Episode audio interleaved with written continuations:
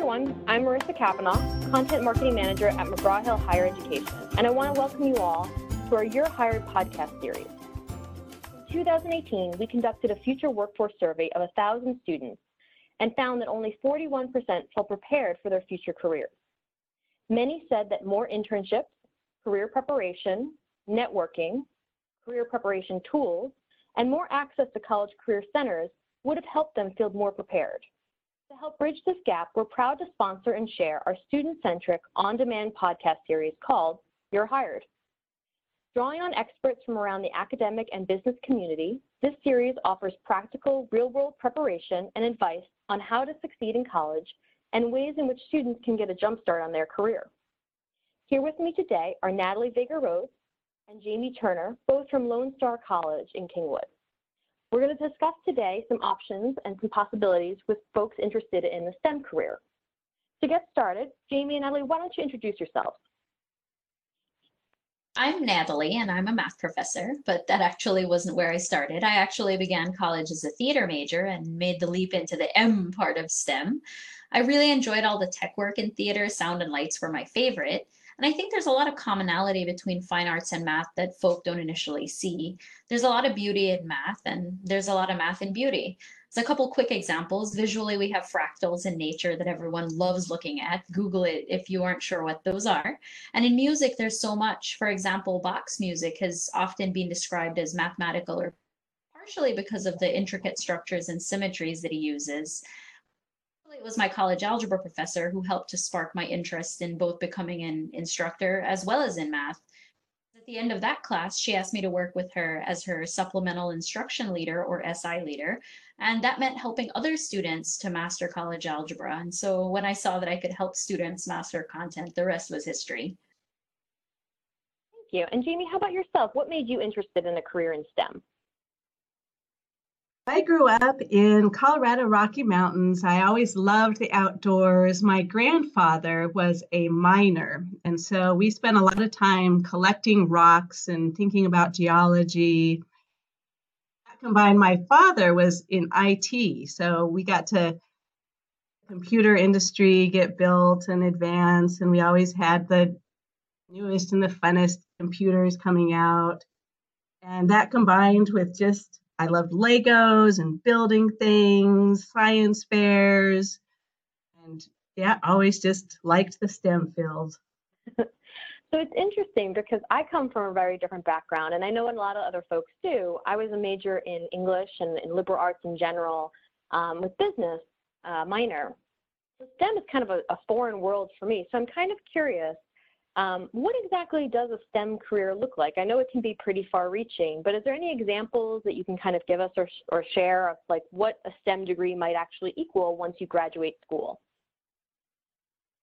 Sure. So uh, if you do a quick Google search for STEM career, you will see that there's so much out there. It's so broad and and also it can be intertwined. For example, just in the S science category alone, you could be talking about anything from a dentist to a soil scientist to a yoga instructor to to a dietitian. I mean, there's so much, you know.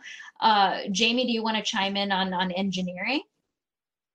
Definitely will um, mirror the idea that it is diverse. So within engineering, I just counted the other day, there's 45 different fields of engineering. So a lot of little specialized fields, which sounds overwhelming when you're first trying to decide what to go into. But within all of those 45 fields, there's the main ones. So that's going to be chemical, civil, electrical, mechanical engineering then within each of those main ones, you have a lot of specialization. So, like within chemical engineering, for example, you could go into the energy industry with petroleum engineering, or you could specialize in plastics, which is a huge field right now, or you could go into biomolecular and the medical community with pharmaceuticals, all the way up to metallurgical engineering, so designing things like swords all under the chemical engineering umbrella. And of course, what binds it all together is you're looking at atomic microstructures and atoms. But I think sometimes someone would be interested in swords, but they would never think of signing up under chemical engineering because they wouldn't connect those two fields to one another. So it's and a lot of university programs will start with a more broad field and then it's not till you're a junior or a senior that you start taking the specialized classes and and subjects that people are really excited about so decide what your passion is and and there's an engineering field that will will be around that i think I think Take too, the classes and, and it'll be it'll come.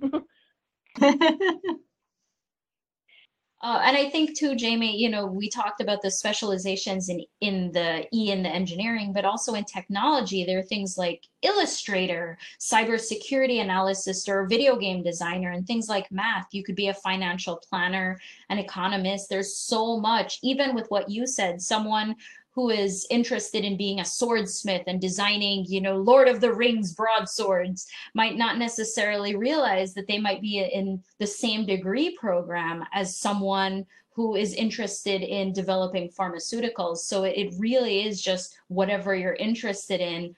Likely it's got some kind of connection to STEM because it is so broad. Yeah, definitely. And I think within every project, within every company, each company, they're going to hire STEM people and liberal arts people, mathematicians and engineers alongside HR and advertising people. And so it doesn't matter what company you're in or what project it is, it's going to have a multidisciplinary component to it. That, and it's what piece of it do you want to work on? So, do you want to write the advertising? Do you want to write the music? Do you want to create the sound system? Do you want to create the theater backdrops? and it's you can work anywhere you want with any degree you want. It's just which piece of it is the most interesting to you when you're deciding what field is going to fit you best.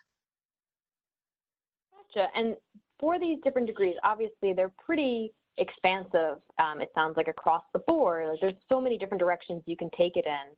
Um, for people interested in these kinds of careers or they're thinking about these types of careers that they might want, do most degrees with, you know, most careers with STEM backgrounds, do they only require an undergraduate degree or is it more likely that people will have to go to graduate school as well?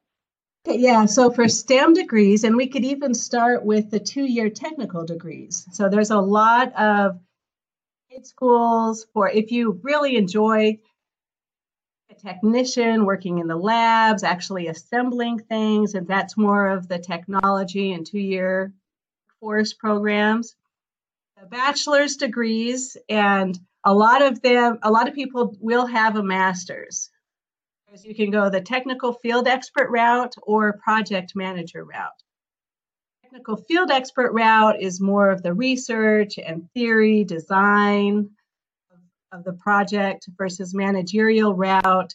You still have to understand STEM, but then you're looking at economics and organizing people and resources around it. So, managerial route, you definitely probably want to get a master's degree. Is the um, field expert and experience on the job becomes a very important part of it too, as well as your education. So, getting summer internships while you're in college but definitely there's so there's different career paths and the sooner you can work in internships talk to people from the field and just talk to family members or their friends parents about what they do in their career. Maybe master's versus doctorate degree.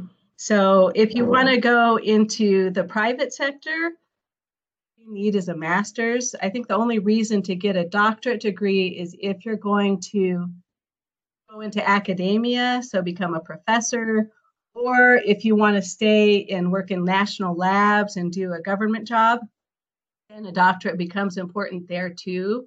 But otherwise, if you're going to stay in the private sector and do research for like Exxon or National Instruments or something, then all you need is a is a master's degree. And you can see presidents of companies that that only have their masters.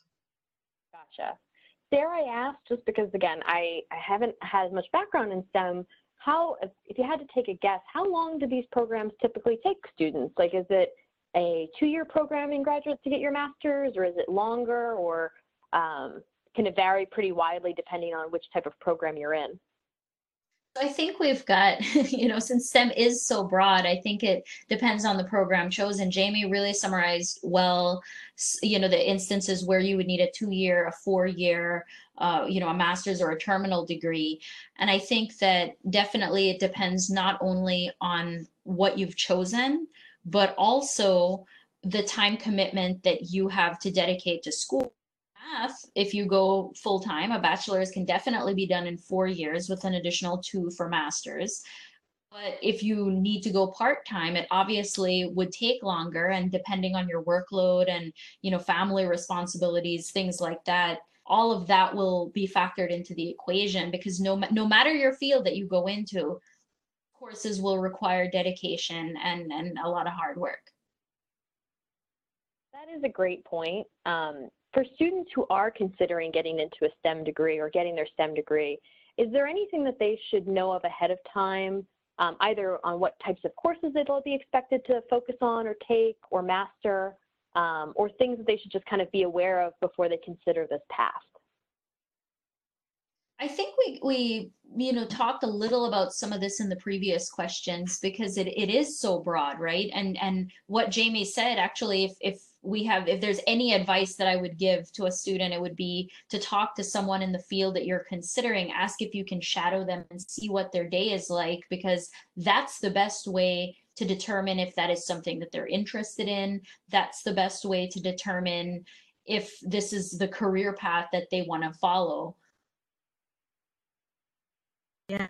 That and add I think there are some classes that are more important than others in STEM fields because they're prerequisite. So a prerequisite is something that take physics one until you've taken calculus. And calculus one really is where it all starts. Like an engineering degree, technology, science, they're not math degrees, but math is a very important part of it. Another piece of it is even STEM majors will be taking history classes and English classes. And some people roll their eyes and say, Why do I have to take an English class if I'm a STEM major? Uh, communication is important for everybody. This is just the information age. So take all of the classes seriously and realize that they're not even going to all be STEM classes. And those English and communications, engineers write as much as any liberal arts major write. If you don't write the report, if you don't put your name on it, you won't get credit for the ideas and inventions you come up with. So it's very multidisciplinary and you're going to be doing a little bit of everything in it. But pay attention to anything that is a prerequisite, and especially the math classes, I would say. That's great advice. And it's so true. There's so many ways that your gen ed courses, um, even though they might not be directly related to your degree, they definitely affect your future um, and definitely have a place in your, your future career. Um, so I have one other big question for you both. So as women in the STEM field, um, do you think you've faced or you've experienced any additional challenges or obstacles that people should be aware of? I think it can be isolating sometimes to be a female in STEM fields since it is heavily dominated by men. But I think that having a good support system is important. And, you know, as with anything else, as you grow in your program, you'll get more comfortable with your professors and your classmates and the content you're learning. And, you know, that'll ultimately lead to confidence. Yeah, I think it's getting a lot better now than it what so i got my degree it's been about 20 years goodness i'm getting old. And there was 18% girls at my university when i was there. It was a little bit there were jokes that went around that the guys would say that at that particular school where the men are men and so are the women. And that's kind of a bad message. You don't have to be manly to go into the stem career. You don't have to be left brain or right brain or this like a diversity of of personalities and characters and skills are going to be advantageous for any project that you're working at. And it's you don't want to make everybody kind of fit the same mold because you're going to miss out on a lot of the pros and cons and understanding how to to make the best project. So for i'm an engineer and in engineering you need to really understand everything from how people feel about the project and the human aspect of it and how it's going to serve all of the different you know people of the world. So it's diversity is is great and um yeah i think there's there's a lot more women now than there used to be. It's my first job interview put on steel-toed boots and a lumberjack shirt. Like it wasn't put on a skirt and and a suit and makeup and stuff i had to make myself look rough and tumble because it was a pilot plant and it involved you know hauling around buckets of acid and working 12 hour shifts and stuff. And I had to make myself out to be tough. And, and going into the field, I did very much kind of feel like I had to put on the tough sort of veneer. And I probably wouldn't have gotten that first job if I hadn't dressed up in a lumberjack shirt. but that's, and different jobs are going to require different skill sets and you do have to be tough if you're out in, in some fields but um, there's very much a feminine side to it too to so engineers very much have to understand the problems of society and we're making things from houses and cars to air conditioning systems to highways and knowing how everybody from the different facets of society are going to use what you make it very much needs input from from everybody. So from kids age wise and gender wise and nationality wise so the more diverse the team is the better what you're making is going to turn out to be.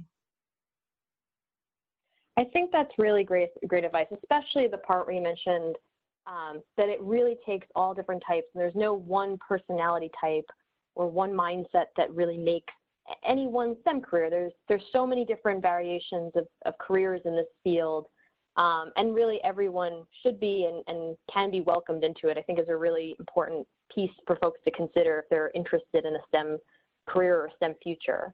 Um, as we start to wrap up, I just want to ask. I know you guys gave some great advice to students who are considering uh, potential futures in, in STEM. But if there's one thing you could impart to anyone who's either getting started in a STEM field or anyone who's considering it, is there any one thing that they should know about or think about or ask um, from folks who, who've done it before? Anything that they should consider?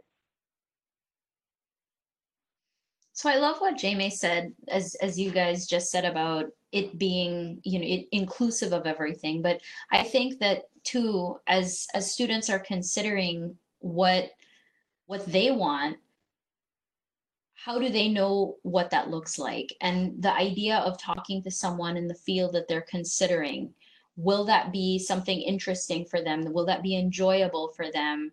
Um, ask them if they can shadow them, see what their day is like, what's the career like. And uh, Jamie and I actually were talking about this earlier, and she said that there are actually a ton of YouTube videos of people doing exactly this. So, you know, hang out on YouTube and so, you know, I think, I think either way, whatever you're considering, STEM or non-STEM, you talk to someone in the field and get a feel for what it's like. Yeah, and I would talking to people is great. In the end, everybody needs to find something they are passionate about. So are you passionate about climate change? Are you passionate about improving the quality of life for everybody, making sure everybody has clean water to drink and food to eat, shelter, transportation? A health nut, are you, you know, passionate about being healthy? Really into communication in the information age. You want to connect everybody from countries and cultures and get into kind of the information side of things find something you're excited about because there's going to be some late nights and sweat, blood, and tears to get through any degree out there. And just finding something that, that challenges you, gives you meaning, joy. What are your hobbies? What do you do in your free time that you enjoy? And that's in the end, it's not about making your parents happy. It's not about trying to look smart. It's about finding something that you're interested in. This is, you know, in elementary school and high school, everybody kind of tells you what classes to take and what to do. And, and in college, you finally get to define yourself. So be true to yourself, do something that excites you, that you're interested in, Have fun with it. I think that's fantastic advice, no matter what career path you pick. Um, thank you guys both so much for joining us today. This was incredibly helpful and hopefully really illuminating for folks um, who are considering STEM uh, careers or, or, folks who are, are, just considering careers in general for the future. Um, thank you both so much. And then for everyone else, please feel free to join us for additional recordings of Dear You're Hired podcast series. Um, we'll have more practical advice and tips for you in the future. Thank you.